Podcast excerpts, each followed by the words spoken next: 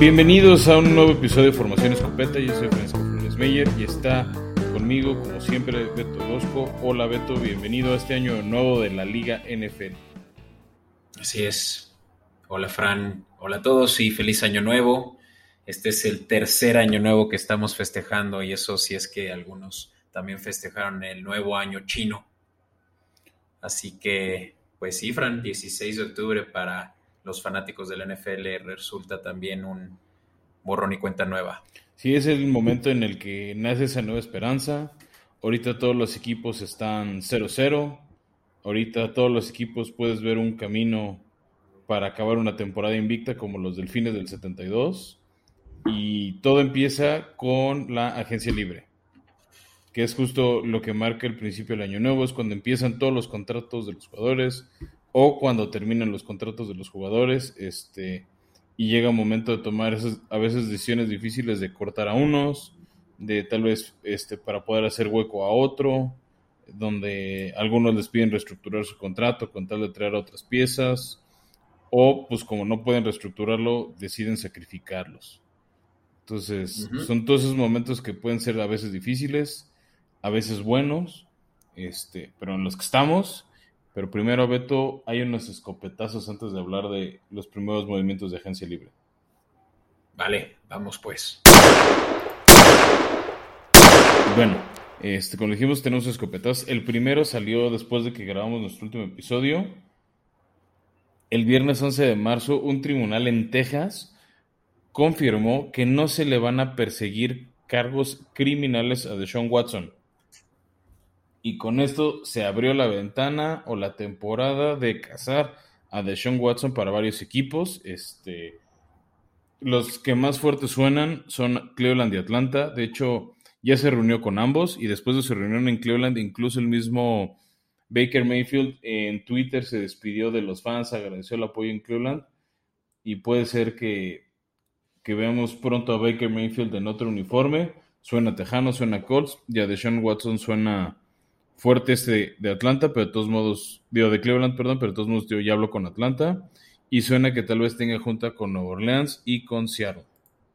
Sí, y recordemos que Deshaun Watson tiene un contrato activo con los Tejanos que es válido hasta 2025, pero tiene Tejanos la opción, incluso tal vez la necesidad de mandarlo a través de un intercambio a otros equipos y que también a favor de Deshaun Watson, eh, parte de la cláusula que le llaman el no trade clause, eh, implica que él podría tomar la decisión, ¿no? En caso de si a dónde se va. No, de hecho, eso es lo que implica. Él decide con qué equipo sí, este, pero también tiene que ser una decisión que apruebe los tejanos. Exacto. Ejemplo, lo que acabamos de ver con Russell Wilson. Russell Wilson, en este cambio de Denver, él tenía esa misma tipo de cláusula de, no intercambio, a menos de que él apruebe. Entonces, pues buscan algo, buscan un ganar-ganar, ¿no? Tanto para el jugador como para el equipo. Entonces, eh, eh, ahí, ahí, se ponen de acuerdo en qué tipo de, de trades le sirven. Obviamente, eh, el equipo que decida llevarse a Deshaun tiene que aceptar su contrato con todo lo que viene en temas de pagos. Más bien lo interesante es qué tipo de plan de juego, de programa deportivo, por así decirlo, le presentaron a Deshaun para que se vaya con equipo A, B o C. Así es, y pues esta noticia de que no se le encontraron cargos criminales, eh, se, ya tiene una semana esto, el 11 de marzo, y con ello, Deshaun Watson tuiteó eh, y traduzco, cuando te paras en la verdad, eh, Dios te hará libre, ¿no? Em, sí. Y pues él obviamente está eh, queriendo decir que pues nada de lo que ha, las alegaciones que hay en su contra, que son de más de 20 distintas personas, pues son verdad. Que bueno, no va a enfrentar cargos criminales, pero puede enfrentar cargos civiles, de multas, de penalizaciones y eso tal vez podría traer un castigo por parte de la liga. El, no enfrentar cargos criminales quiere decir que no va a ser una suspensión grave o que de plano lo veten un rato, como ha pasado con otros jugadores que han cometido violencia doméstica o este o apuestan o lo que sea. Ahorita no, No se ve en el futuro de Sean eso, pero no descarten una potencial suspensión de uno o dos partidos, que de todos modos en una temporada de 17 se vuelve pecata minuta. Así es, y bueno, pues ya les iremos platicando más de ello. Ahorita, como dijo Fran, los equipos potenciales son los Santos, los Panthers y los Browns, ¿no? y Atlanta. De, hecho, hoy, miércoles 16 se juntó con Atlanta. Mm, ahí lo tienes. Bueno, pues, ¿qué te parece si avanzamos, Fran? Que creo que hay muchísimo que, revisar. Sí, mira, de ahí otro, o, el siguiente escopetazo, Beto, es el ganador del Walter Payton Man of the Year Award, el antiguo liniero ofensivo Andrew Whitworth de los campeones Rams decidió retirarse a los 42 años. Este, y pues se empiezan a ir algunas piezas relevantes para los Rams, o al menos piezas que fueron relevantes en este campeonato. Y él sí fue un jugador muy, muy importante en la protección de, de, este, de Matthew Stafford en, en toda la temporada, ¿no? se notó más en contra algunos equipos en los playoffs, pero sí es una baja también en temas de liderazgo para los Rams. Pero bueno, ya también tenía 42 años y era cosa de en cualquier momento decidiera dar, darle fin a, su, a una buena carrera. Y, y, sorprende también que haya aguantado tanto para una posición que físicamente es muy castigada. Sí, claro. Yo creo que ya en unos meses incluso ya ni lo vamos a reconocer, seguro va a bajar de peso, aquí se va a, rejuvenecer, ya no le, van, no le vamos a ver esos kilos de más. Y, sí, pues claro que yo creo que se fue además en la mejor, eh, en el mejor momento de su carrera, o sea, por lo menos de la mejor manera, ¿no? Como campeón y sobre todo eh, eh, en, el, en el juego en el que se enfrentó a su ex rival, a su ex equipo. ¿No? El rival era el equipo que lo drafteó, los Bengals, y, pues eso también yo creo que representó para él pues un choque emocional pues muy padre, ¿no? Y muy fuerte. Y pues ahora sí que se dedica ya por fin a su familia. Sí, que hablando a alguien que no se quiso dedicar al 100% a su familia, al menos no todavía, Beto, no aguantó 40 días de preparar lunch, de llevar a la escuela, de hacer el súper. El señor Tom Brady regresa a la NFL eh, de hecho, pues lo pusimos en nuestras redes sociales que alguna vez dijo cuando todavía estaba en Patriotas que él se retiraría cuando ya juegue mal. Y sí, obviamente han habido muchas burlas hacia, pues, que no aguantó nada ya en casa, como por ahí salían el, y bueno, esto puede que nos lleve a, tener que hablar ya de manera explícita, pero el Pokémon Kids y eso quiere decir simplemente como, en, como un no, eh, no le voy a entrar a eso de los hijos, no, hasta, no en este momento de mi carrera, no en este momento de mi vida, parece que sí le está dando la, espalda a su familia, pero obviamente no, ¿no? Obviamente a la gente le gusta burlarse, eh, más bien se trata pues de que, como dicen, pues sí tenía todavía eh, gas en el tanque, y, notó seguramente su alrededor, ¿no? Vio que, que Russell se iba de, la conferencia, eh, notó que hay la posibilidad de que Deshaun no se vaya a, uno de sus equipos rivales divisionales, todavía una posibilidad, por supuesto, pero también está Rogers, que pues obviamente con un contrato de ese tamaño pues va a venir mucho, mucha presión. Entonces en realidad es que el campo está libre para que él pues simplemente tenga que vencer a un par, entre ellos los Rams, pues para poder llegar al Super Bowl. Sí, yo creo que ahorita Tampa es uno de los tres equipos contendientes de la Nacional junto con Rams y con los Packers. O sea, de ahí en fuera no, no veo otro equipo fuerte. Yo creo que lo vio Brady también. Pues se, dijo mucho en, en, su último partido. O sea, de hecho, Jalen Ramsey estaba frustrado que el último touchdown lo habían quemado. Que bueno, ya después podemos hablar largo y tendidamente de, cómo quemaron en varios momentos a Jalen Ramsey en la postemporada, también lo quemaron. Una que sí te la doy, había un castigo de parte de los Bengals, pero lo quemaron en varias coberturas este Ramsey y estaba frustrado que ese último touchdown de Brady este, lo quemó, ¿no? Y, y yo hizo mucha burla de eso. Sí.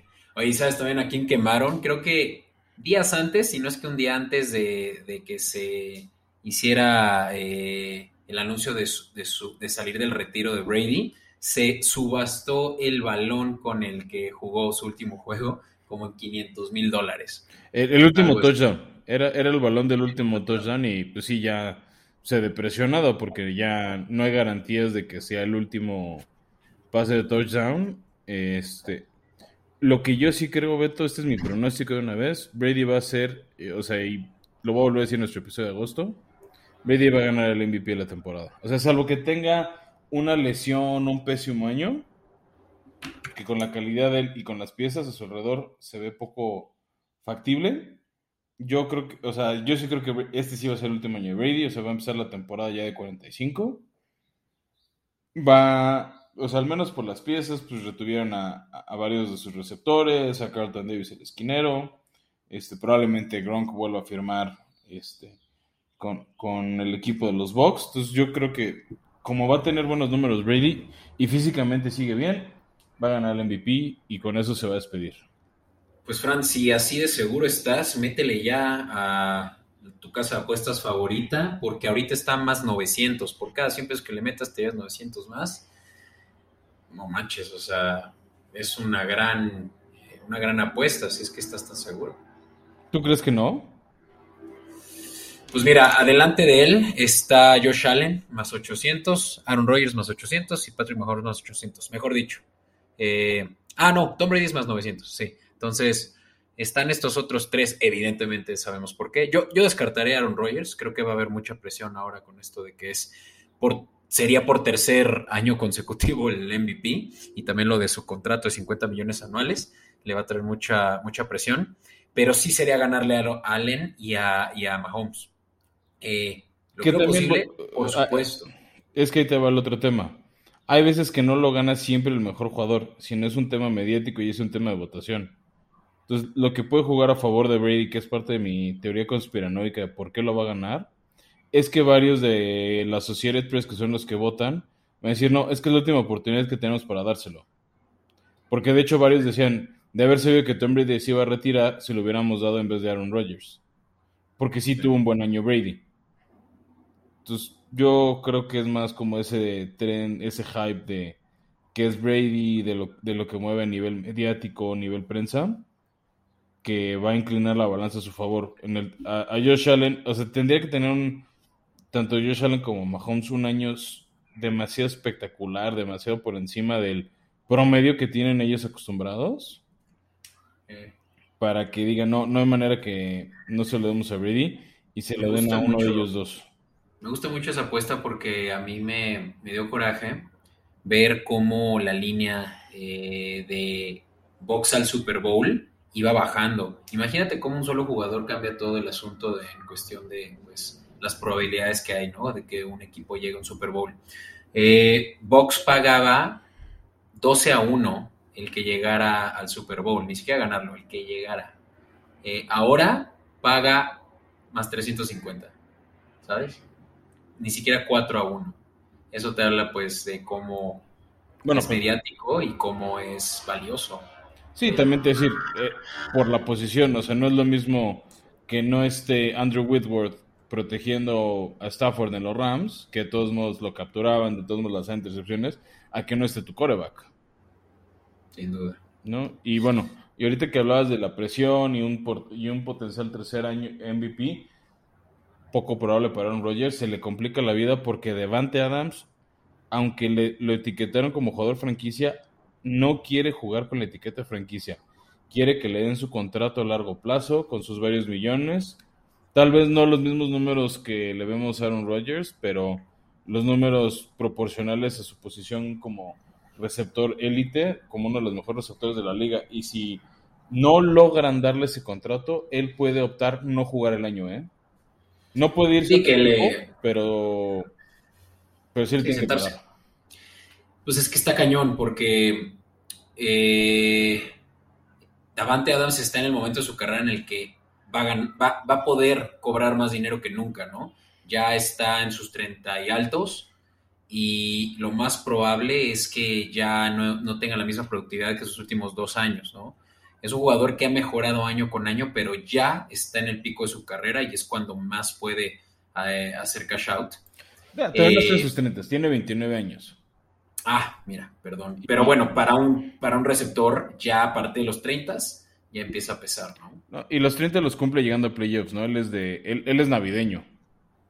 Mm. Entonces, o sea, hasta finales de temporada va a cumplir los 30, o sea, va a jugar de 29 el grueso de la temporada y además es el receptor favorito de Aaron Rodgers. Sí, en realidad es por eso por lo que, lo que le van a tener que pagar, porque realmente es que Rodgers no tiene muy buenas armas, ¿no? Tonya estuvo lesionado todo el año pasado, eh, Valdez Candling estuvo entre que sí que no. Y eso fue libre. Lazard, ajá. Además, Lazard estuvo también medio lesionadón, Cobb no hizo mucho, o sea, realmente es Adams o, o Bust. Sí, por eso te digo, o sea, no sé, no sé si, o sea, vamos, no, a este momento igual y sí llegan a ese acuerdo y y esto nada más se vuelve como una anécdota rara. El, ¿Te acuerdas cuando dijimos que Chance no jugaba Davante Adams? O sea, puede pasar eso tranquilamente. Sí.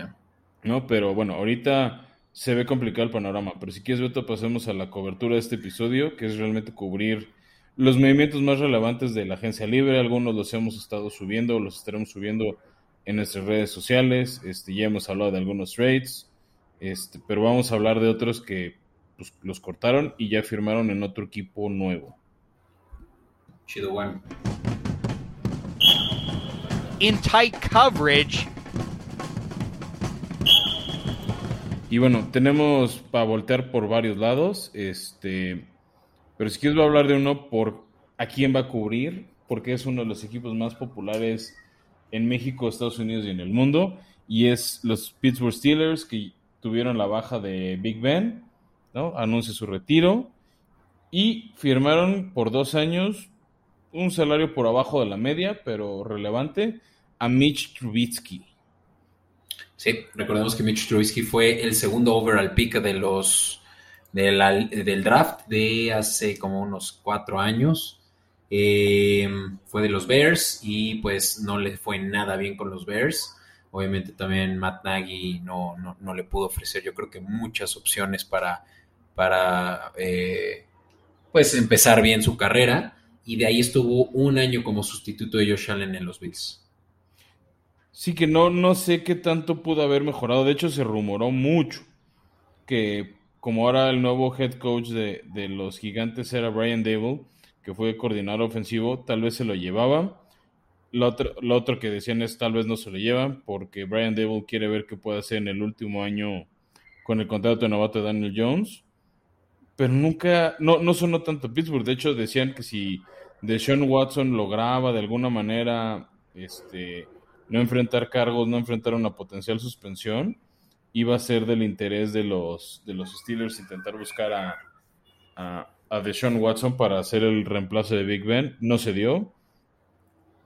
Y no, bueno, yo lo poco que he hablado con algunos fans de los Steelers, no les gusta esta decisión de de Mike Tomlin y Mike Colbert, su, gerente general.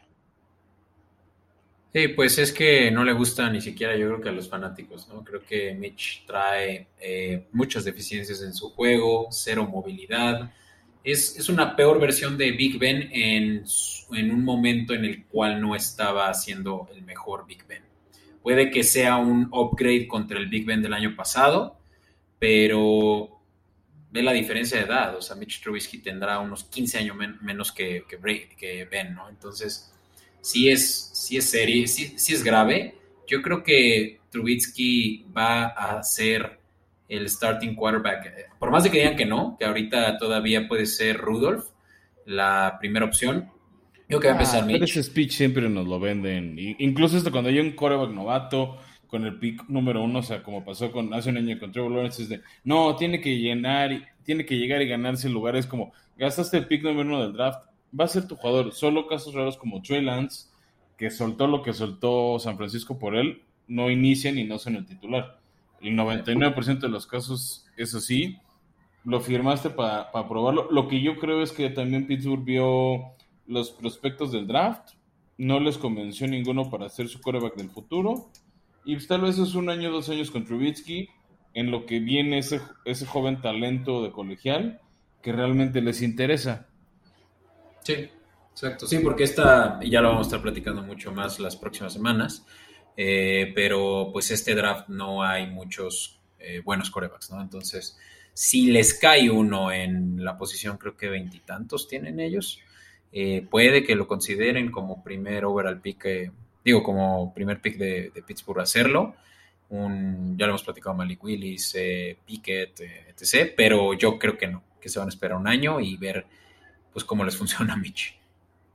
Sí, yo, yo creo que es eso. No les convenció ninguno, prefieren probar ahorita un poco con lo que hay, este, para no forzar la decisión y luego estar quemando talento y picks, que es algo que usualmente no hace Pittsburgh. Pittsburgh sí cuidan mucho un poco ese, ese aspecto de, del trabajo. Claro. Y ahora, si quieres, nos quedamos en la, en la americana, otro de los equipos populares en México, que son los famosísimos Raiders de Las Vegas, que hicieron dos movimientos importantes. El primero es traer a Chandler Jones, ese jugador famoso por sus habilidades en pass rush, que eh, eh, abrió el año con cinco capturas, si mal no recuerdo, Ryan Tannehill en estando en Arizona. O sea, semana uno, si mal no recuerdo, fue en cinco o seis capturas solamente de él. Este, no, bueno, no, pudo, no, pudo, promediar esas cinco por partido, pero sí fue por debajo de TJ Watt y de Aaron Donald de los jugadores que más pass rush generaron. Este, él, de hecho, con JJ Watt estuvo, estuvo haciendo una dupla importante en Arizona y llega a Las Vegas a buscar cazar de manera frecuente a Patrick Mahomes, a Justin Herbert y, a, y vuelve a encontrarse Russell Wilson, ¿no? Viene, viene estar en la, misma división que él y ahora se vuelven a encontrar en esta división. Entonces va a estar interesante cómo Las Vegas trata de hacer un movimiento que responda a los movimientos de sus rivales de división. Y bueno, para hacerle hueco a Jones, hicieron un truque con los Colts para dejar ir a Yannick Ngakwe y traer al cornerback Yassin. Rock Yassin. Para ahí medio balancear la defensiva de Raiders y contrastar o contrarrestar un poco. Eh, que se vaya Ngakwe, ¿no? Sí, que se vaya Ngakwe y pues esa defensiva, ¿no? Para tratar de balancear contra las ofensivas de sus rivales divisionales. Sí, la verdad, o sea, con esta adición de, de Chandler Jones a los Raiders y ya teniendo eh, asegurado el contrato de. Mm, ay, su otro eh, liniero defensivo. Max Crosby. Crosby, gracias. Eh, no manches, ya qué defensiva se armaron en. Pues sí, de la, de la línea defensiva de Raiders que le va a estar haciendo mucho ruido a Russell, a Mahomes, a Herbert, o sea, no manches, estamos hablando de la mejor división del fútbol americano hoy en día, Fran, con tanto que se han armado todos los equipos de esta división y ahora por último son los Raiders, ¿no? Sí, este, y bueno, de todos modos los Raiders vienen de un año de postemporada, a diferencia de, de Denver o de los Chargers, entonces, y con todo el tema de Matt Bisakia, llega Josh McDaniels, entonces, pues veamos qué cara nos presentan los Raiders. Sí. Pero bueno, de ahí, si quieres, nos brincamos a la nacional para irme intercalando un poco. Eh, uno de los primeros movimientos fuertes es la llegada de Russell Gage de Atlanta a hacer una de las nuevas armas con Tom Brady, junto con Mike Evans y Chris Goodwin. Tener esta tripleta de muy buenos receptores este, que puedan aprovechar la precisión de Tom Brady. Sí, pues como dicen, el efecto Brady, ¿no? Eh, se traen a un muy buen receptor. La verdad que Russell Cage lo hizo excelente para el poco tiempo que estuvo en, ¿cómo se llama? En Atlanta. Eh, era, era, favorito de muchos en fantasy, incluyéndote, Fran. Y, o por lo menos como flex, obviamente no es como que sea el Davante Adams, eh, el nuevo Davante Adams, por supuesto que no, pero pues sí es una muy buena tercera opción para Brady eh, y sabiendo ¿no? Lo, fuertes que están en ese, en ese eh, locker room de, receptores. Chris Goodwin regresó ¿no? a, los Bucaneros bajo la etiqueta franquicia y pues ya sabemos ¿no? lo, bueno que también es Michael Evans. Y también ya sabiendo que Brady está ahí, o sea, es más fácil quedarte o, o aceptar la etiqueta franquicia y aceptar ese promedio salarial que explicamos en el episodio anterior. Sí, señor. Y bueno, vete de ahí, regresamos a, la americana, al equipo de los delfines de, nuestro community manager Mitch y de varios amigos que han venido al podcast, que traen al corredor Chase Edmonds para completar ese backfield de que no todo dependa de Tua. Chase Edmonds tuvo un buen año en Arizona. Yo creí que lo iban a, retener, pero bueno, también tenían a James Conner que también tuvo un año ahí en Arizona. Y se traen para suplente a Teddy Bridgewater, que sonó en algún momento como potencial reemplazo de Wentz en los Colts. Pues se va a hacer la banca de Tua, tal vez si se lesiona ser el, el titular. Y gran, gran backup, ¿no? Eh, Bridgewater y sobre todo similar a cómo juega Tua, eh, es elusivo, aún tiene, eh, pues creo que suficiente agilidad en el pocket, entonces pues agarraron a alguien que, que fuera símil, ¿no? No como lo que tenían en, en Fitzmagic, que era un tipo de juego súper diferente al que tenía Tua, ¿no? Sí, yo creo que es parte de, de McDaniel, su nuevo head coach, que viene de, de hacer la ofensiva de Kyle Shanahan, de mantener el mismo esquema, más bien buscar jugadores que puedan venir y, hacer lo mismo desde la banca, en caso de alguna lesión. Oye, y aprovechando que hay un breaking news, esto sí es, se está desarrollando mientras estamos grabando, Fran, y porque se trata también de los Miami Dolphins, y es que suman a un corredor más a su a su, eh, pues yo creo que ya como eh, corredor titular, Rashim Mostred, que es eh, uno de los corredores que más nos llamaron la atención el año pasado, incluso en su primer año como, como novato de San Francisco, ¿no? están sumándolo a lo que ya habían sumado desde Arizona con Chase Edmonds, yo creo que ya un gran complemento de corredores. Y otro jugador que hablando, ¿no? Lo estamos diciendo hace unos segundos, pues McDaniel viene de ser el, coordinador ofensivo de San Francisco, conocía muy bien a Mostert, el potencial. Eh, entonces, pues también tiene sentido que alguien que lo conoció haya, haya buscado traer a alguien de yo sé el potencial, sé cómo utilizarlo, sé cómo sacarle provecho a este jugador. Eh, fírmenlo, ¿no? Entonces, creo que va a estar muy interesante esto que puede hacer el equipo de Miami con, con Raheem Mostert. Y mira, si quieres, ya que estamos hablando de equipos de la Nacional, Beto, eh, vamos a hablar de los gigantes de Nueva York que llevan muchos, muchos años de, capa caída, de, no ser relevantes. Eh, el año pasado en agencia libre sí habían firmado muchos jugadores que ninguno, ninguno pegó o ninguno hizo algo que podamos realmente resaltar.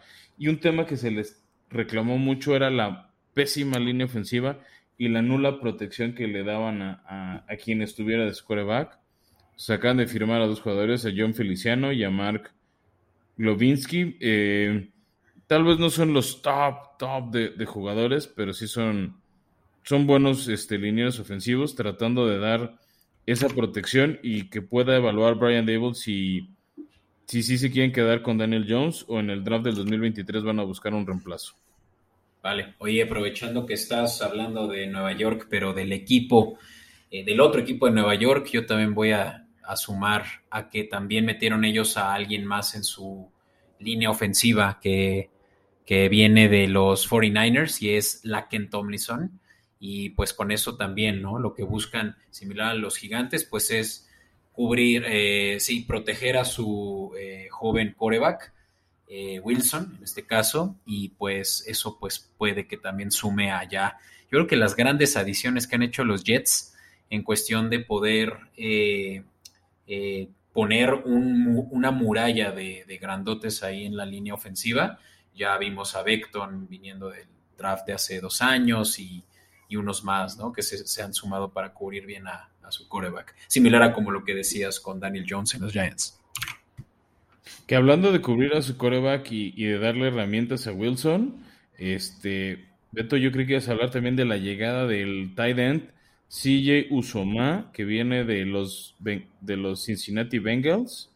Claro. Y se, suman a. Se, suma a este equipo de, los New York Jets, que al final pues, es un jugador que también está, en la línea, que puede hacer labores de bloqueo, que las hizo muy bien para Joe Burrow, pero también atrapar pases. Eh, se creía que se iba a quedar en los Bengals, que por el buen año que tuvo con ellos, lo relevante que fue al final de temporada y buena parte de la postemporada, que iban a hacer un esfuerzo por retenerlos. No sé qué tipo de oferta no le quiso presentar el equipo de Cincinnati, pero sí le dieron un contrato de como 30 millones, este, no todos garantizados, por tres años el equipo de los Jets para darle más herramientas a, a Wilson este, y realmente explotar ese potencial que mostró como prospecto de colegial. A huevo. Y bueno, creo que no dedicarle más que 10 segundos a esto, pero también Braxton Berrios, ¿no? Estuvo ahí en redes sociales muy activo y es que lo mantuvieron los Jets, ¿no? Lo, lo, lo, estaban ah, utilizando mucho el año pasado y por ahí también Fantasy puede que llamó la atención de algunos. Es un buen también eh, eh, punt returner, kick returner, entonces bueno, también los Jets le siguen dando armas a, a Wilson. Sí, sí, sí. Este, bueno, eso, es lo que necesitas darle un, un, novato, ¿no? Las herramientas para ver si es lo que esperas de él. Y bueno, de ahí eh, nos, regresamos a la americana Beto con los Baltimore Ravens que hicieron ahí un par de movimientos interesantes. Eh, el primero fue firmar al safety de Santos Marcus Williams, que era bueno en coberturas profundas, este, generar o, aprovechar intercepciones o pasos desviados. Y también trajeron de Packers a Sadarius Smith, que era, estaba en el top 15 de agentes libres, este, que, que podría interesar, que no por temas del top salarial de Green Bay fue de esas, fue esos jugadores sacrificados que tuvieron que, que no renovar o, cortar por no poder pagarle lo que él buscaba. Entonces llegan estos dos piezas a reforzar a la defensiva de, de Baltimore, que por mucho tiempo nos había acostumbrado a, muy buen desempeño y que el año pasado, la entre lesiones y, demás temas, flaqueó mucho a lo que a la identidad que habíamos estado viendo en los últimos años de Baltimore. Sí, creo que buena contratación y Marcus Williams realmente es que había tenido pues un buen eh, desempeño en Santos. Fue una segunda selección de ellos y, y, pues claro que es lo que yo creo que ellos les hace falta, ¿no? Ese deep thread eh, a Baltimore, un safety que esté cubriendo como a la manera de Ed Reed de Back in the Day, ¿no? Así que bueno, Fran, pues Baltimore está que vuela para regresar a ser como en los viejos tiempos de las mejores defensivas. Y pues ahora, ¿qué te parece si hablamos de los Bill, de, no, pues de tus titanes, ¿no? Que también han estado por ahí haciendo cambios relevantes y no lo mencionamos, pero Julio Jones recién cortado. Sí, fue, fue el último escopetazo que medio salió antes de, empezar a grabar. Eh, pero al final no me super trauma, sí me decepciona. También creo que comprometieron muchos picks de, draft, eh, mucho tema de tope salarial en alguien que se le vio muy lesionado y cuando estuvo en la cancha no pesó como quería. Tal vez en temas de liderazgo, AJ Brown, el otro receptor estelar de Tennis, era muy fan de él. De hecho, usa el número 11 en honor a Julio Jones, lo ha dicho que dijo que es su ídolo. Y pues al final Julio Jones no, no vivió la expectativa que generó. A ver quién lo agarra, creo que es de esos agentes libres interesantes para contrato de uno o dos años. Y el otro jugador que estuvo o fue relevante para Titanes que se fue es Dante Foreman, que había llegado como ese reemplazo de Henry y se va a las Panteras de Carolina, donde creo que va a tener un rol muy activo por la poca durabilidad que tiene Christian McCaffrey, ¿no? Creo que tú y yo en temas de fantasy hemos hablado de, lo frustrante que es agarrarlo con uno de tus top picks y que te dure como tres partidos al año. Sí, pues Christian McCaffrey ya tiene dos años seguidos teniendo problemas de, de, salud, de, sí, en su tobillo, creo que fue la última vez, y, ahora, pues Donta Foreman es realmente, eh, sí ha sido, por lo menos en Titanes, cuando también Henry estuvo lesionado, pues una buena segunda opción, ¿no? Eh, creo que lo vamos a platicar más adelante porque el caso de Christian McCaffrey sigue llamando mucho la atención, de que no sabemos qué va a ser de él en Panteras, pero bueno, por lo menos ya buscaron ese eh, sustituto en Foreman, ¿no? Um, creo que algo muy relevante, Fran, en cuestión de, pasando a otro equipo, de lo que vimos en el Super Bowl, pues es la muy mala protección que le estaban ofreciendo a, eh, ¿cómo se llama? Burrow, que ni siquiera es algo nuevo, ¿no? Desde su primer año como novato estuvo siendo el coreback más saqueado de toda la liga. Eh, tus titanes lo saquearon nueve veces en los, playoffs y pues ahora ya sumaron a muy buen eh, y, eh, linieros elite, ¿no? Como lo es Ted Carras de los Patriotas, que era muy buen guardia. La verdad es que yo recuerdo muchos años en los cuales pues le dio buena protección incluso a Brady y Alex Capa, que justo también le dio muy buena protección a Brady, pero en Tampa, ¿no? Entonces con eso pues ya los bengalíes pueden estar tranquilos de que Burrow va a poder seguir siendo lo, igualmente productivo, similar a como, eh, lo, como lo que hicieron con Herbert, de que ya metiéndole más protección, pues pudo ser incluso mejor de lo que ya vimos estos años. Sí, que es algo que tú dijiste mucho, de, incluso en nuestras previos del Super Bowl, Beto, cómo esa protección de Burrow era, podía ser este, su lápida, ¿no? Y dijimos, si quieren volver a estar en escenario de Super Bowl, los Bengals tienen que proteger a Joe Burrow, tiene que tener tiempo para poder lanzarle a un arma como Yamar Chase, ¿no? Tú fuiste de los primeros en, echarle loas a, a Yamar. Y sí, si no quieren que vuelva a ser el Comeback Player of the Year en 2023 porque se les lesiona en el 22, tienen que protegerlo. Entonces, como bien dices, ese, es su primer paso. Creo que tú conoces mejor a, los dos linieros, sabes cómo protegieron a Brady en el pasado y se espera, ¿no? Que puedan repetir la fórmula acá en Bengals. Y bueno, brincando de un equipo de esa división, este, donde están los Bengals, es los Cleveland Browns, que entre si traen o no traen a Deshaun Watson, si se quedan o no con Baker Mayfield, con quien sí van a contar es con Amari Cooper. el sábado, antes de que empezara eh, las negociaciones con agentes libres, deciden hacer un trueque con Dallas por algunas selecciones de quinta y sexta ronda para traer a Mary Cooper a, hacer pareja con, quien vaya a ser el quarterback de los Cleveland Browns. Sí, que muchos ahí cuestionaron, ¿no? ¿Cómo es que una quinta ronda por Amari Cooper, quien en su momento fue una primera selección, ¿no? Eh, ya lo vamos a platicar justo más adelante. ¿Qué, tan, qué valor realmente tiene un receptor de ese, de ese pedigrí? Porque la verdad es que Amari Cooper sí ha sido de los mejores tal vez no más constante, o mejor dicho, es constante, pero siempre como por abajo de la media de los mejores, ¿no? Yo creo que Amari Cooper necesita ese boom, ese breakout year, como dicen, y puede que sea por fin en Browns, quién sabe quién vaya a ser su coreback, pero pues la verdad es que eh, yo estaré muy tranquilo si Stefanski es mi, mi, eh, mi coach. Sí, yo, yo, yo, creo que ese es ahí donde está el valor de, de Amari Cooper, de, de que el sistema de Stefanski hace brillar a los receptores. O sea, el año pasado, si no era Landry, si no era Odell Beckham, también estaba Donovan Peoples Jones, ¿no? Entonces, todos ellos respondían con números sin importar si era Case Keenum o Baker Mayfield quienes estaba lanzando. Entonces, creo que podemos ver un buen año de Mary Cooper. El tema, yo creo que de por qué ese pick, ahorita que preguntabas, Beto, en gran medida nace o viene por su contrato. Porque al final, como es un trueque, no es un agente libre, llega con el contrato que ya venía arrastrando de Dallas y que fue la misma razón por la que lo cortaron por el cómo le impactaba el tope salarial de los vaqueros. Ya.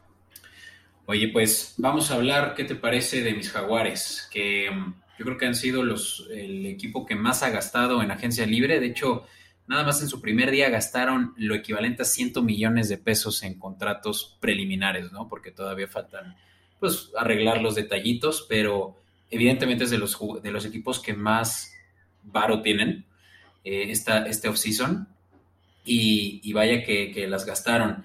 Eh, te pregunto, Fran, ¿te gustaron las contrataciones? Sé que es un rival divisional, pero aún así pues, hay que ser objetivos.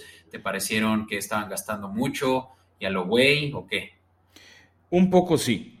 Creo que en tema de posiciones sí atendieron necesidades urgentes del equipo creo que sí, o sea, estamos, o sea, nada más para poder explicar por qué, por qué creo que sí y al mismo tiempo sobregastaron. Se trajeron a el receptor de Arizona, Christian Kirk, un buen receptor y sobre todo que tuvieron la baja de DJ Shark, que se fue a, Detroit. Se trajeron al tight end Evan Ingram, que creo que no tenían un jugador relevante en esa posición. Trajeron a, a, un liniero ofensivo, Cam Robinson, además de, de que viene puesto con etiqueta franquicia a otro de ellos, que también habíamos hablado de esa protección a, Trevor Lawrence, y trajeron de los te campeones. Te puedo ahí, bueno, cubrir con eso que decías aquí nos trajeron, y yo creo que es de lo más significativo, Brandon Sheriff de los Commanders. Él eh, fue tres veces seleccionado como All Pro, eh, guardia y, y, primera selección de los Commanders de hace un par de años. Muchos temas de inconsistencia, pero es justamente lo que más necesita, ¿no? Cubrir a Trevor Lawrence, o sea, construir a través de, su, de su talento y eso es primero que nada, no dejando que le peguen. De acuerdo, no, y el otro también es el esquinero ex campeón de, bueno, que viene a ser campeón con los Rams, eh, Darius Williams, ¿no? Entonces son, son varios jugadores eh, en general relevantes, buenos. Algunos, como Christian Kirk, creo que les dieron más dinero del que vale ese jugador. Definitivamente. O sea, creo que, o sea Christian Kirk, y, creo que fue, es parte de por qué ahora no quiere aceptar la, etiqueta franquicia Davante Adams, eh, y es por, y, creo que el argumento es, si eso le están dando a Christian Kirk los jaguares, yo quiero más de Green Bay, y más porque yo atrapo con Aaron Rodgers, y yo sí te estoy llevando a playoffs. ¿no? Claro, o sea, la diferencia, la diferencia entre los dos es de 2 millones de dólares que está cobrando más Davante, ¿sabes? Christian Kirk es un, sinceramente, un eh, top 20, tal vez. Y cuando Davante estás viendo generoso, ¿eh? Sí, o sea, la neta es que es muy bueno. Christian Kirk es muy versátil. Puede jugar en el slot, puede jugar en, eh, en las esquinas y es muy rápido, por lo menos tiene buena aceleración, pero definitivamente le pagaron de más, o sea, es un contrato de hasta 72 millones de dólares por cuatro años, o sea, casi 20 anuales. Que hay mi gran duda del talento de Kirk, que vamos, sí lo vi en los pases de Keller Murray, ¿qué tanto era porque estaba de Andrew Hopkins en la cancha? ¿Qué tanto era porque de Andrew Hopkins llamaba la atención de los rivales, a veces doble, triple cobertura? y eso le abría espacios a Christian Kirk, que también tiene su mérito el estar libre, el atrapar el balón y el aprovechar esos espacios. ¿no? O sea, también hay que tener talento para eso, pero ahora va a ser el referente uno en la ofensiva de, de Jaguares, a menos de que con, eso, con ese primer pick, que yo no lo veo, yo creo que ese primer pick va a ser un jugador o que genere pass rush o que proteja a Lawrence. no me, o sea, sé que van a atender la línea, ofensiva o defensiva, pero tienen picks tempranos en cada ronda. No sé si van a utilizar alguno para traer más armas a Trevor Lawrence, porque hay varios buenos receptores en, en esta generación del draft. Sí, de hecho, por eso creo que sí pueden agarrarse a uno como lo que esperaban con la Vizca Chenault, que hoy en día ya cae como a su cuarto receptor, y que él sí sea su true number one, ¿no? Eh, lo que era DJ Shark, y, nada más para terminar con algo que sí quiero extenuar es qué mentada de madre fue la que le hicieron eh, a DJ Shark, quien había demostrado mucho compromiso, se lesionó y el año pasado estuvo inactivo, pero había tenido un muy buen año en el 2020 y, cubierto un espacio justamente que no había existido desde Allen Robinson. Allen Robinson era de verdad, yo creo que de lo mejor que ha tenido Jaguares desde Blackmon, y eso es ya también historia de, uh, hace años, y que DJ Shark sí se estaba posicionando como su mejor arma y pues sí, o sea, se salió por la puerta trasera porque Christian Kirk llegó a, realmente a, cobrar, cosa que DJ Shark debió también de hacer ahí en Jaguares, y en cambio pues se tuvo que comprometer, eh, que eh, simplemente eh, ir por lo que le ofrecieran, y eso fue en Detroit a un año nada más por 10 millones. Una lástima. Sin duda. Pero bueno, ya, lo saqué. Y justo para medio cerrar el tema de Jacksonville, en su momento cuando al final llegó Doug Peterson, estábamos hablando de, que sonó muy fuerte otras opciones para, para head coach, que Doug Peterson realmente no era su opción número uno. Al final fue como, es lo que hay. O, generó esa sensación la firma de Doug Peterson. Este, no, o sea, creo que realmente el que querían era a Byron Leftwich, su antiguo mariscal de campo. Y mucho era por la relación con el gerente general, de que no, no les gusta ese gerente, la cultura que él trae. ¿Será que él tuvo que pagar un extra para convencer a jugadores de venirse a Jacksonville? Por ahí, por ahí oí esa versión de que más bien eso es lo que estaba sufriendo Jaguares, que nadie quiere irse a, a jugar con ellos y tienen que pagar ese premium de venirte a un equipo que en papel no pinta contender en 2022 Falta ver qué hacen en el draft. Entonces no sé si es como ese impuesto de, equipo no contendiente. Puede, o sea, no es el, Eh, no, es el caso en ciertos, eh, en los cuales, pues al contrario, un jugador como el que mencionaste, Williams, eh, recibió menos con tal de jugar en su hometown, ¿no? esquinero y era el top 3 esquinero de este free agency. yo creo que sí, sí hay una cuota que hay que pagar por ser de los peores equipos de la liga. Justamente los jugadores tienen la libertad de decidir cuando entran a agencia libre y pues definitivamente creo que sí va a costar. Eh, pero pues creo que también hay campo de crecimiento justamente en un ambiente en donde no hay mucha competencia, ¿no? Y eso es lo que yo creo que jugadores realmente con potencial pues buscan y ven, ¿no? Eh, y aceptémoslo. O sea, Trevor Lawrence es un, hasta donde dicen, hasta donde se espera, un talento generacional. Pues, ¿quién no va a querer jugar alrededor de eso, no? Entonces, yo creo que le van a dar el beneficio a la duda. Claro que se trata de su carrera, pero pues de eso se trata justamente la agencia libre, de apostar por el mejor fit y, tratar de sacar eh, la mayor cantidad de dinero. Ya, que, hablando de, sacar dinero, Beto, de otro equipo que era el segundo con más dinero para gastar, eh, nada más, ¿no? Tal vez no lo dijimos, los tres equipos con mayor espacio en su tope salarial para gastar, el número uno era Jaguares, ¿no? Que ya hablamos de, de quién puede traer. El número dos eran Los Ángeles Chargers y el número tres que ha estado hasta ahorita discreto son los Colts. Eh, de hecho, por eso no que los Colts preguntaron por Deshaun Watson y los batearon como home run los Tejanos porque no quieren que Deshaun se quede en la misma división. Pero bueno, hablemos de los Chargers que trajeron para mí dos piezas muy buenas a la defensiva. Ahorita hablabas de que Darius Williams era uno de los mejores esquineros. Otro que al final ya no fue agente libre a Carlton Davis que se queda en Tampa. Y el otro era CJ Jackson, un, el mejor esquinero que tenían los Patriotas. Creo que era, o para mi gusto, era el mejor eh, esquinero libre y que se va a los Chargers junto con Khalil Mack. Sí, no, o sea, Chargers yo creo que de todos los equipos, sin contar a Denver, porque pues Russell Wilson, eh, yo creo que Chargers fue el que, mejor, el que más eh, mejoró, ¿no? CJ Jackson, y eso es algo que pueden encontrar en nuestras redes sociales, Escopeta Podcast, JC Jackson, perdón, eh, tuvo más intercepciones que todos los demás esquineros de los Chargers juntos el año pasado.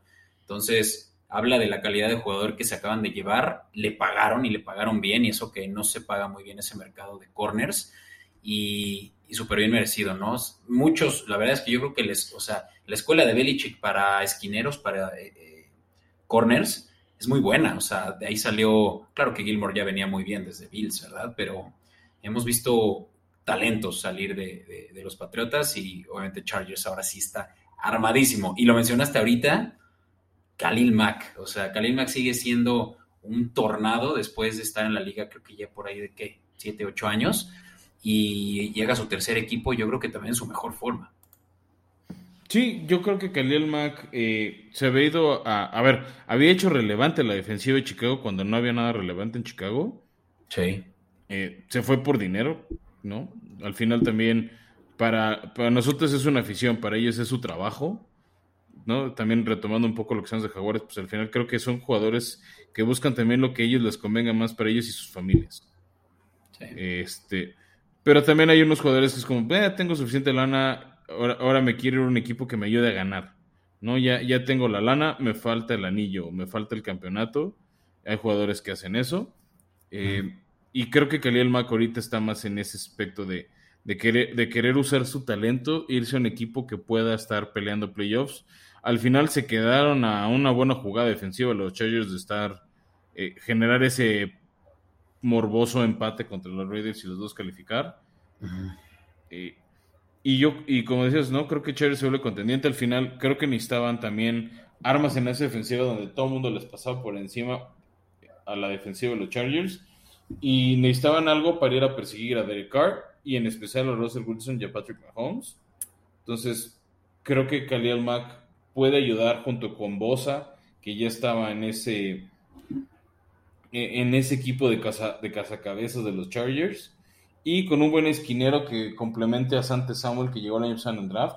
La defensiva de Chargers mejora mucho y se va a poner buenísima la pelea en el oeste por ver quiénes califican. Sí, no, no, el, temible oeste ahora sí va a ser el de la americana. Y yo no sabría decirte quién, eh, qué, qué, línea es mejor ahora con la adición de Khalil Max y la de Chargers o la de Raiders. Ya platicábamos de Chandler Jones, que en su primer juego de la temporada pasada hizo cinco sacks. Eh, está muy cañón cómo van a estar presionados todos esos corebacks y pues Khalil Mack es de los mejores, por lo menos recientes. Eh, sin duda.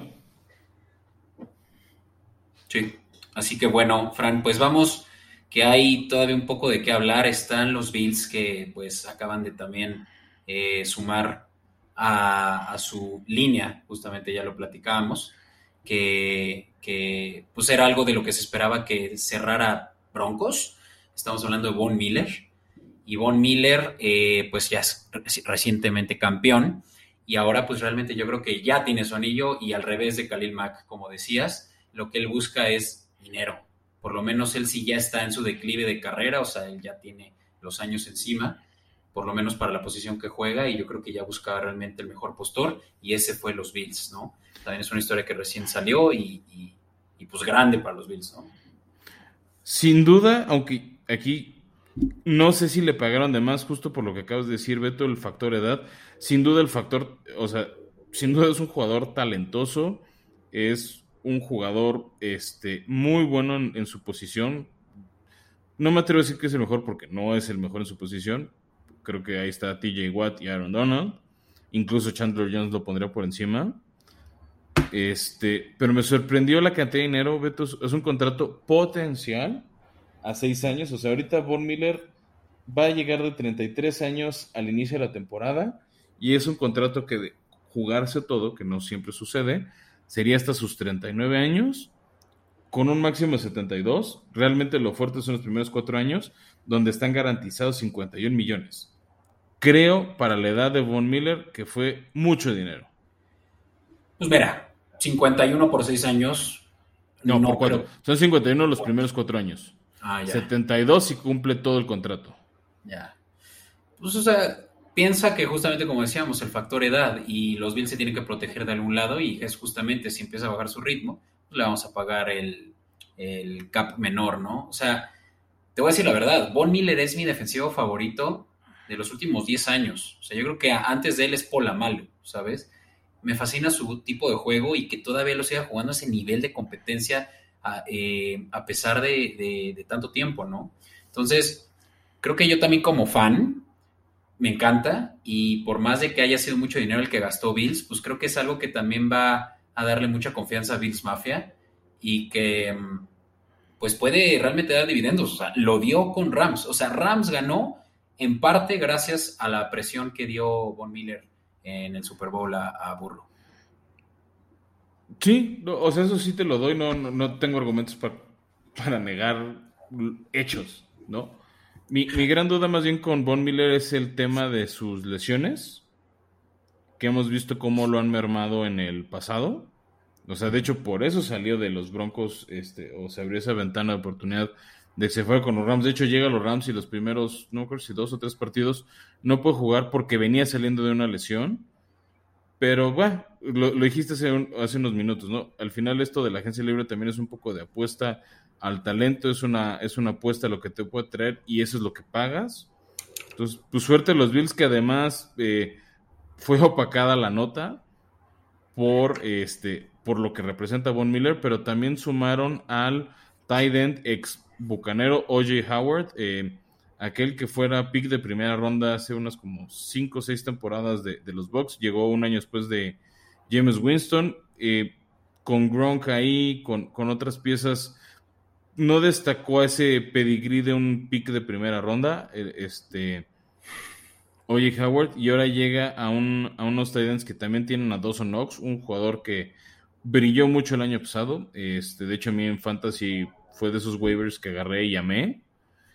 Y pues es nada más darle aún más armas a, Josh Allen.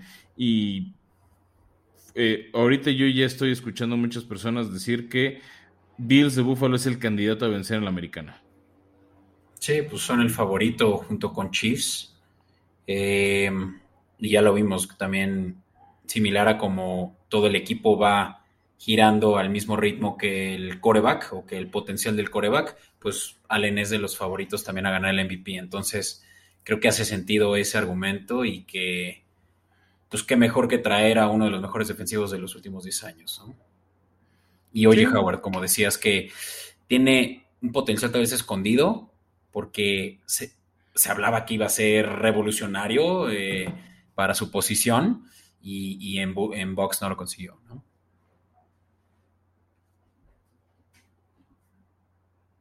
Pero bueno. Sí, lástima, ¿no? Este, que no, que no, no viví esa expectativa. Este, veamos qué puede hacer, ¿no? Ahí peleando snaps en, en el equipo de Buffalo, ¿no? A mí me gusta mucho de Sean Ox, pero pues Howard es bueno, ¿no? Llegó en el draft de este 2017, apenas tiene 27 años, mide casi dos metros, entonces es un arma que puede ir bien por arriba, esos balones altos, este, saliendo de, de, de, la, de la línea o, este, protegiendo y saliendo, pero pues también viene de un año bastante flojo en 2021, donde solo logró un touchdown con, con, Tampa Bay. Entonces, yo creo que eso es parte de, de por qué entre Gronkowski y Cameron Braid le, le, bajaron la chamba a Howard. Justo, sí, es lo que iba a decir. O sea, jugaba una posición muy similar a la que vino a reemplazar eh, Gronk. Entonces, pues sí, casi casi que lo pecaron, ¿no? Pero bueno, mucho de OJ Howard, pero eh, un OJ nuevamente en Bills, Fran. Sí, a ver, ojalá no acabe su vida como la del otro. Pero bueno, Beto, si quieres ya para cerrar este episodio, agradeciendo que han estado aquí todos, pues recordar algunos de los top nombres que siguen libres, que podrían, podrían, podrían ver en nuestras redes sociales o escuchar nuestro nuevo episodio de su nuevo destino. Eh, todos ellos creo que son súper talentosos. Ahorita traíamos 12 y mientras estuvimos grabando bajó a 11 esta lista. Eh, si quieres abro con uno que a mí me gusta su estilo, su personalidad, eh, fuera de la cancha también, lo que he visto en entrevistas, en, labor, se me hace buena, es el famosísimo Honey Badger, Tyron Matthew, que estuvo los últimos años con, con Kansas City, llegó a dos Super Bowls con ellos, se quedó a una victoria de, llegar a un tercero. Ahorita es agente libre y para mí, ya que no está Von Miller, es, es el agente libre más interesante disponible en el mercado. Sí, sí, sí es de los mejores, definitivamente, pero por lo menos yo creo que ahorita y, y va a depender mucho también de quién tenga el suficiente cap, Fran, yo lo voy a decir. Creo que el mejor ahorita es el tackle Teron Armstead de mm, eh, de Santos, que no tuvo su mejor año en el 2021, pero 2020-2019 era el top 10, estaba en el top 10 de mejores linieros de la liga. Eh, pero claro que es un jugador que todavía tiene también mucho potencial y eso significa que, que, él va a esperar un contrato más a largo plazo y que podría sumar hasta por ahí los 60 millones de dólares, para lo cual ya para un equipo pues ya puede representar mucho, ¿no? Pero él es de mis faves. Sí, yo, yo creo que eso es lo que juega un poquito en contra de, de Armstead, el, el que le paguen lo que merece y que hay equipo con libertad. Entonces no nos sorprenda si de repente acaban alguno de los tres equipos que dijimos que tienen ese límite. O sea, imagínate la línea ofensiva que podría tener Jaguares si le sumamos Armstead. Uf, no. O la de Justin Herbert. Sí. ¿No? O sea, nada más, o, o incluso los mismos Colts, ¿no? Que, que fue con las lesiones sí sufrieron mucho su línea ofensiva el año pasado. Sí. Sí, se va a terminar yendo a uno, pero yo creo que todavía están muy en a, nivel negociación. Sí, yo, creo que andan en eso o andan equipos viendo cómo hacen esas magias, por así decirlo, en sus presupuestos para poder firmarlo. Eh, de ahí me brinco, Beto, a un explosivo que el año pasado no, no brilló, que es Allen Robinson. Se me hace un buen receptor que en Chicago había hecho bien las cosas. Eh, lo habían etiquetado hace un año como jugador franquicia. Se creía que iba a jugar bien este año también con Justin Fields para buscar ese contrato, esa extensión a un buen contrato.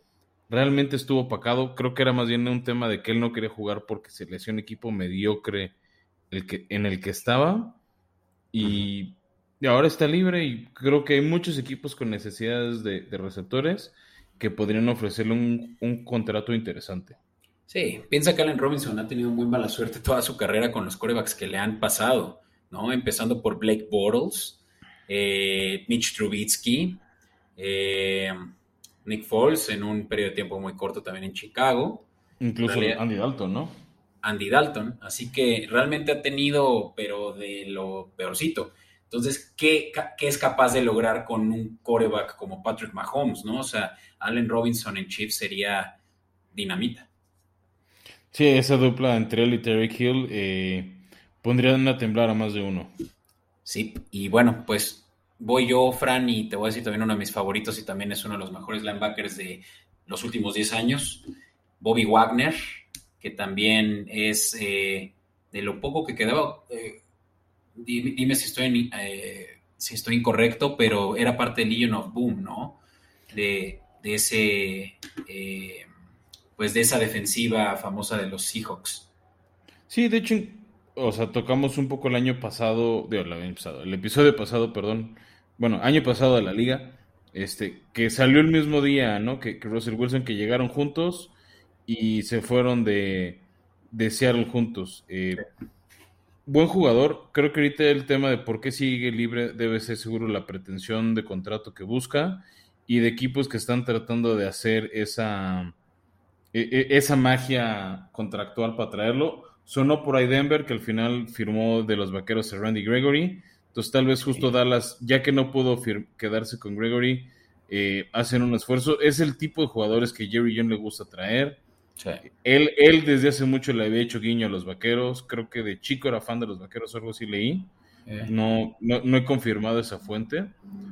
Pero no me sorprendería que en el próximo episodio o en uno de los próximos episodios estamos hablando de la llegada de, Wagner a, los vaqueros. Pero bueno, sí, este, ahorita está libre. Y hablando de jugadores libres, talentosos, ganadores de Super Bowl, Beto, Odell Beckham Jr. ahorita es un agente libre. Se rumora o se ha hablado fuerte de que podría quedarse en, Rams. A, este momento que estamos grabando, no tiene contrato. Tiene una lesión este, en su tendón después de de lo que vivió en ese segundo cuarto del Super Bowl y no sé si consigue equipo. Por el tema de las lesiones, no por el tema de talento. Creo que sigue siendo uno de los mejores receptores. Es un poquito conflictivo, ¿no? Toda la relación del papá, lo que hizo en redes sociales. Pero creo que muchos equipos sí les gustaría sumar un talentazo como el de él. Claro, sobre todo viendo lo que logró en el Super Bowl, ¿no? Ya como que en Browns había perdido mucho mérito su, capacidad de seguir jugando al nivel que jugaba en Giants, pero nos demostró lo contrario, al punto de que estaba siendo posible candidato a MVP eh, antes de su lesión en el Super Bowl.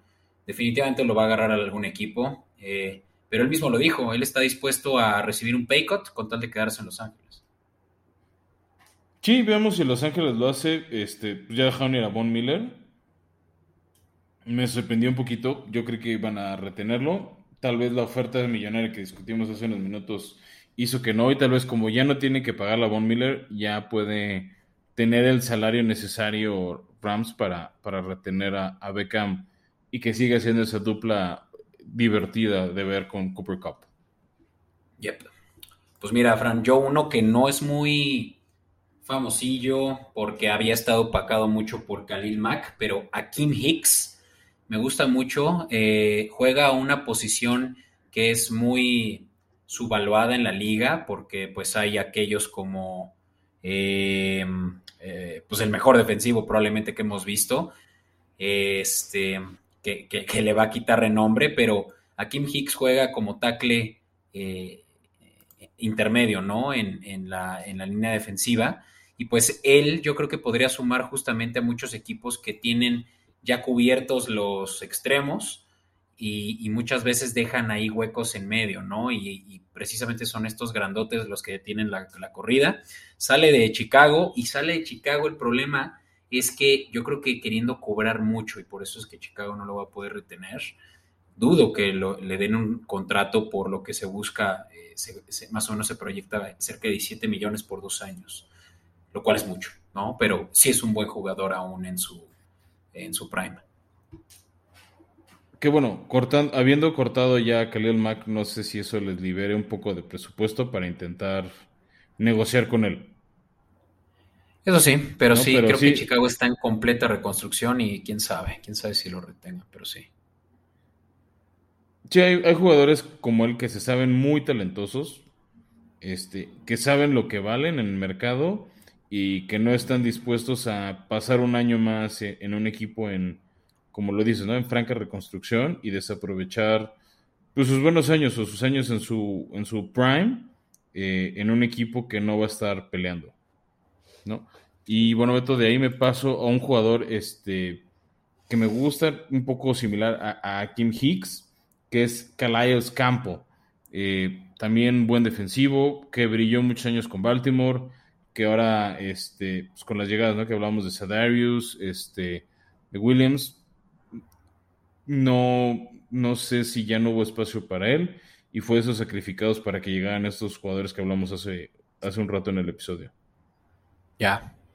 Sí, pues Calais Campbell, querido de los Jaguares, de la, de la de Duval. Eh, ya parece que fue hace un siglo que jugaba en Cardenales. Y pues la verdad que sí, sí es un jugador que los, los Baltimore Ravens deberían de, de, seguir respetando, como se respeta, porque también dicen que es una personalidad única para el locker room. Entonces, sí trae mucho que ofrecer todavía. Hace no, no mucho era también de los top eh, defensivos, o por lo menos en su posición de los top jugadores, que es similar a la que platicamos de Hicks. Él juega de tackle central, defensivo. Entonces, a mí me encantaría que regresara a Jacksonville. Había la posibilidad, pero yo creo que Jacksonville ya, ya terminó su, su, racha gastalona. Todo pinta, pero eh, igual y si baja sus pretensiones le hacen un huequito. Y bueno, ¿quién más pues, tú en tu lista? ¿Quieres irnos con eh, uno más? ¿Cada quien? Ya. Así que decimos uno más y luego ya cerramos como ronda rápida con nada más puros nombres que por ahí quedan. Vale, porque yo también quiero dar mi caso por uno de los mejores receptores también de los últimos 10 años. Ya he mencionado mucho, parece que parezco disco rayado, pero tú no me vas a dejar mentir, Fran. Antonio Brown es de los mejores receptores que han habido en esta era reciente. Antonio Brown obviamente ha tenido muchísimos problemas, se ve que el cuate tiene problemas psicológicos realmente. Y, los Bucaneros pues ya lo, lo, mantuvieron de lejitos, ¿no? Ya a finales de esta temporada, por más de lo mucho que les ofreció la temporada pasada, al punto de que ganaron el Super Bowl, por mucho gracias a él.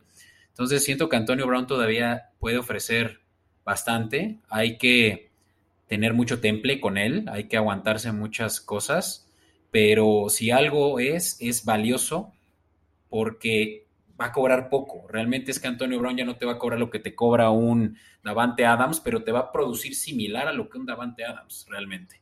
Entonces, sí siento que es un equipo, un jugador que solo va a caber en ciertos equipos, en ciertos esquemas en donde la, autoridad manda.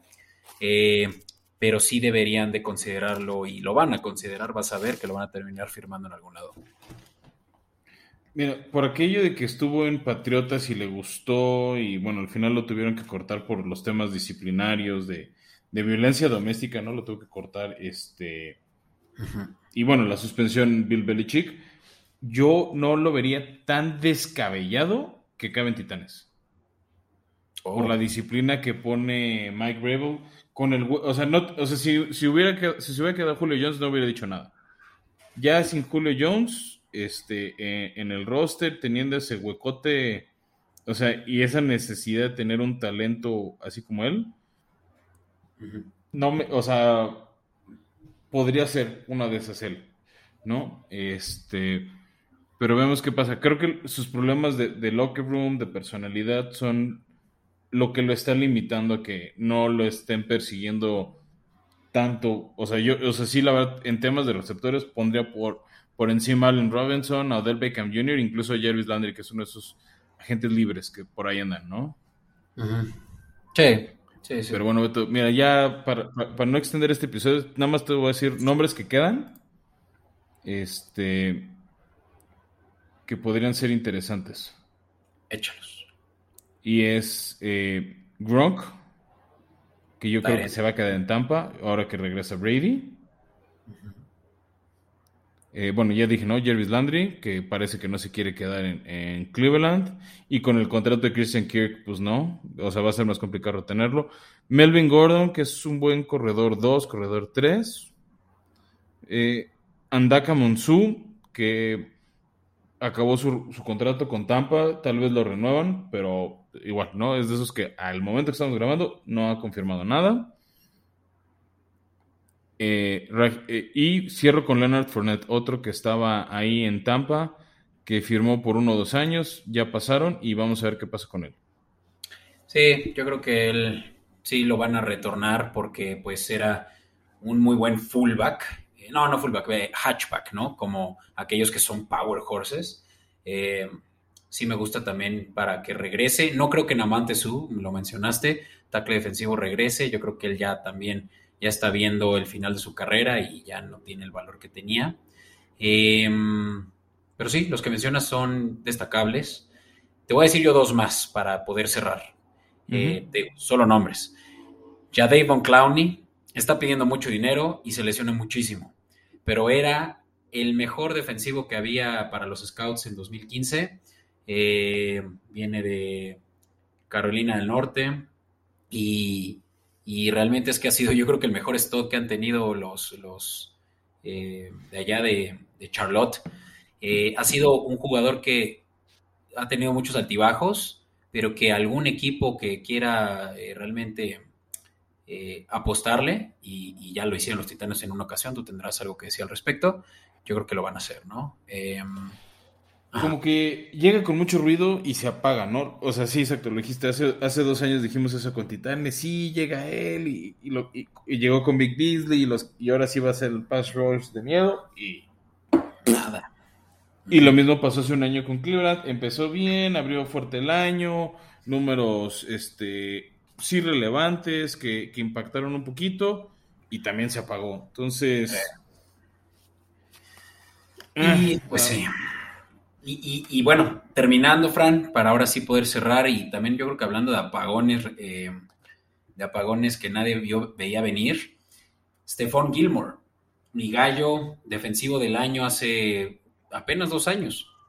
Y, y en Carolina no le fue muy bien, la verdad que como corner ya hay, ahí en Carolina el problema con él es que está ya lleno de buenos corners. Eh, JC Horn, recién eh, novato, que pues se lesionó, eh, y sumaron a alguien más, ahorita no lo tengo muy presente, pero si algo no le falta a Carolina, son esquineros. Y Gilmore está cobrando muchísimo, porque reciente acaba de ganar el, el- premio mejor defensivo del año. Eh, él se busca que por lo menos estés con su contrato alrededor de los 20, 25. Entonces realmente es que se va a ir finalmente a donde un equipo que le haya sobrado de agencia libre, pues quiera ya cubrir ese hueco que hoy en día es súper necesario, como dicen, un lockdown corner. Yo siento que va a acabar en los Colts ahora que dejaron ir a Rock Yassin. Mm, puede, puede. Está bueno ese assumption. Ok, pues ya nos extendimos, Fran, pero la verdad es que sí, esta parece, eh, pues sí es una plática definitivamente de, de- de fan, de nerd, y pues vaya que la agencia libre es divertida, es como jugar Madden, y pues bueno, eh, ¿algo más para cerrar? No, Beto, agradecer a todos que han llegado hasta acá. Eh, también estén pendientes de nuestras redes sociales. eh, ahí vamos a estarles dando los jugadores más relevantes. Probablemente algunos de estos este, agentes libres que mencionamos va a agarrar equipo pronto. Entonces, no se, este, esténse al pendiente. Y si no, no duden que en el episodio que grabamos dentro de una semana les vamos a estar dando esas actualizaciones de, de la agencia libre. Y también, por favor, recordarles que eh, no importa en qué plataforma nos escuchen, como Apple Podcast o como Spotify, eh, Spotify eh, regálenos una reseña de cinco estrellas, una calificación. Este, a nosotros, a ustedes no les cuesta y a nosotros nos sirve mucho, nos ayuda a que más gente nos encuentre, se puedan unir a esta comunidad de Escopeta Podcast y más ahorita que estamos haciendo el build-up de la este, del off-season, de que viene el draft, este vi- vienen todos los cambios de jugadores, vienen estas esperanzas renacidas para cada franquicia. y pues podemos llegar a más gente si ustedes nos ayudan con esa calificación y esas reseñas. Sí, y pues bueno, eh, creo que ya lo dijiste todo, Fran, excepto eh, recordarles que pues estamos en una nueva temporada y estamos queriendo sacar la casa por la ventana y eso quiere decir que ya también estamos renovándonos, estamos haciendo las cosas diferentes, nuevas eh, y con ello pues no se preocupen porque vamos a seguir en las plataformas en las cuales ahorita nos escuchan, ya las mencionó Fran, pero también en unas adicionales en donde ya también nos van a poder ver las caras. ¿no? Ya vamos a estar grabando video muy pronto, les vamos a dar más información en redes sociales, pero estén al pendiente. Así que, eh, pues creo que es todo hasta aquí. Yo les quiero agradecer mucho. Gracias a ti también, Fran. Y pues nos acercamos ya cada vez más al draft y eso pues también vaya que emociona. Sí, sin duda, y estamos preparando esa cobertura. Hemos estado leyendo reportes de scoutings. Este, también yo, yo he estado viendo algunos videos en internet de tazones para tratar de, darles una mejor perspectiva de, los talentos más fuertes. También este, estamos preparando ¿no? algunas fichitas este, de dónde podrán aterrizar, como de qué jugador se parecen, que vamos a estar contándoles aquí y en nuestras redes sociales. Entonces sigan al pendiente para que se enteren y, ustedes pueden llegar a presumir con, con sus amigos y sus conocidos al momento del draft a finales de abril. Listo, pues hasta la próxima, Fran. Recuerden que Aquí llegamos para quedarnos y nos pueden escuchar cada semana. Así es, y pues gracias a todos por seguir hasta acá escuchándonos. Bye. Bye.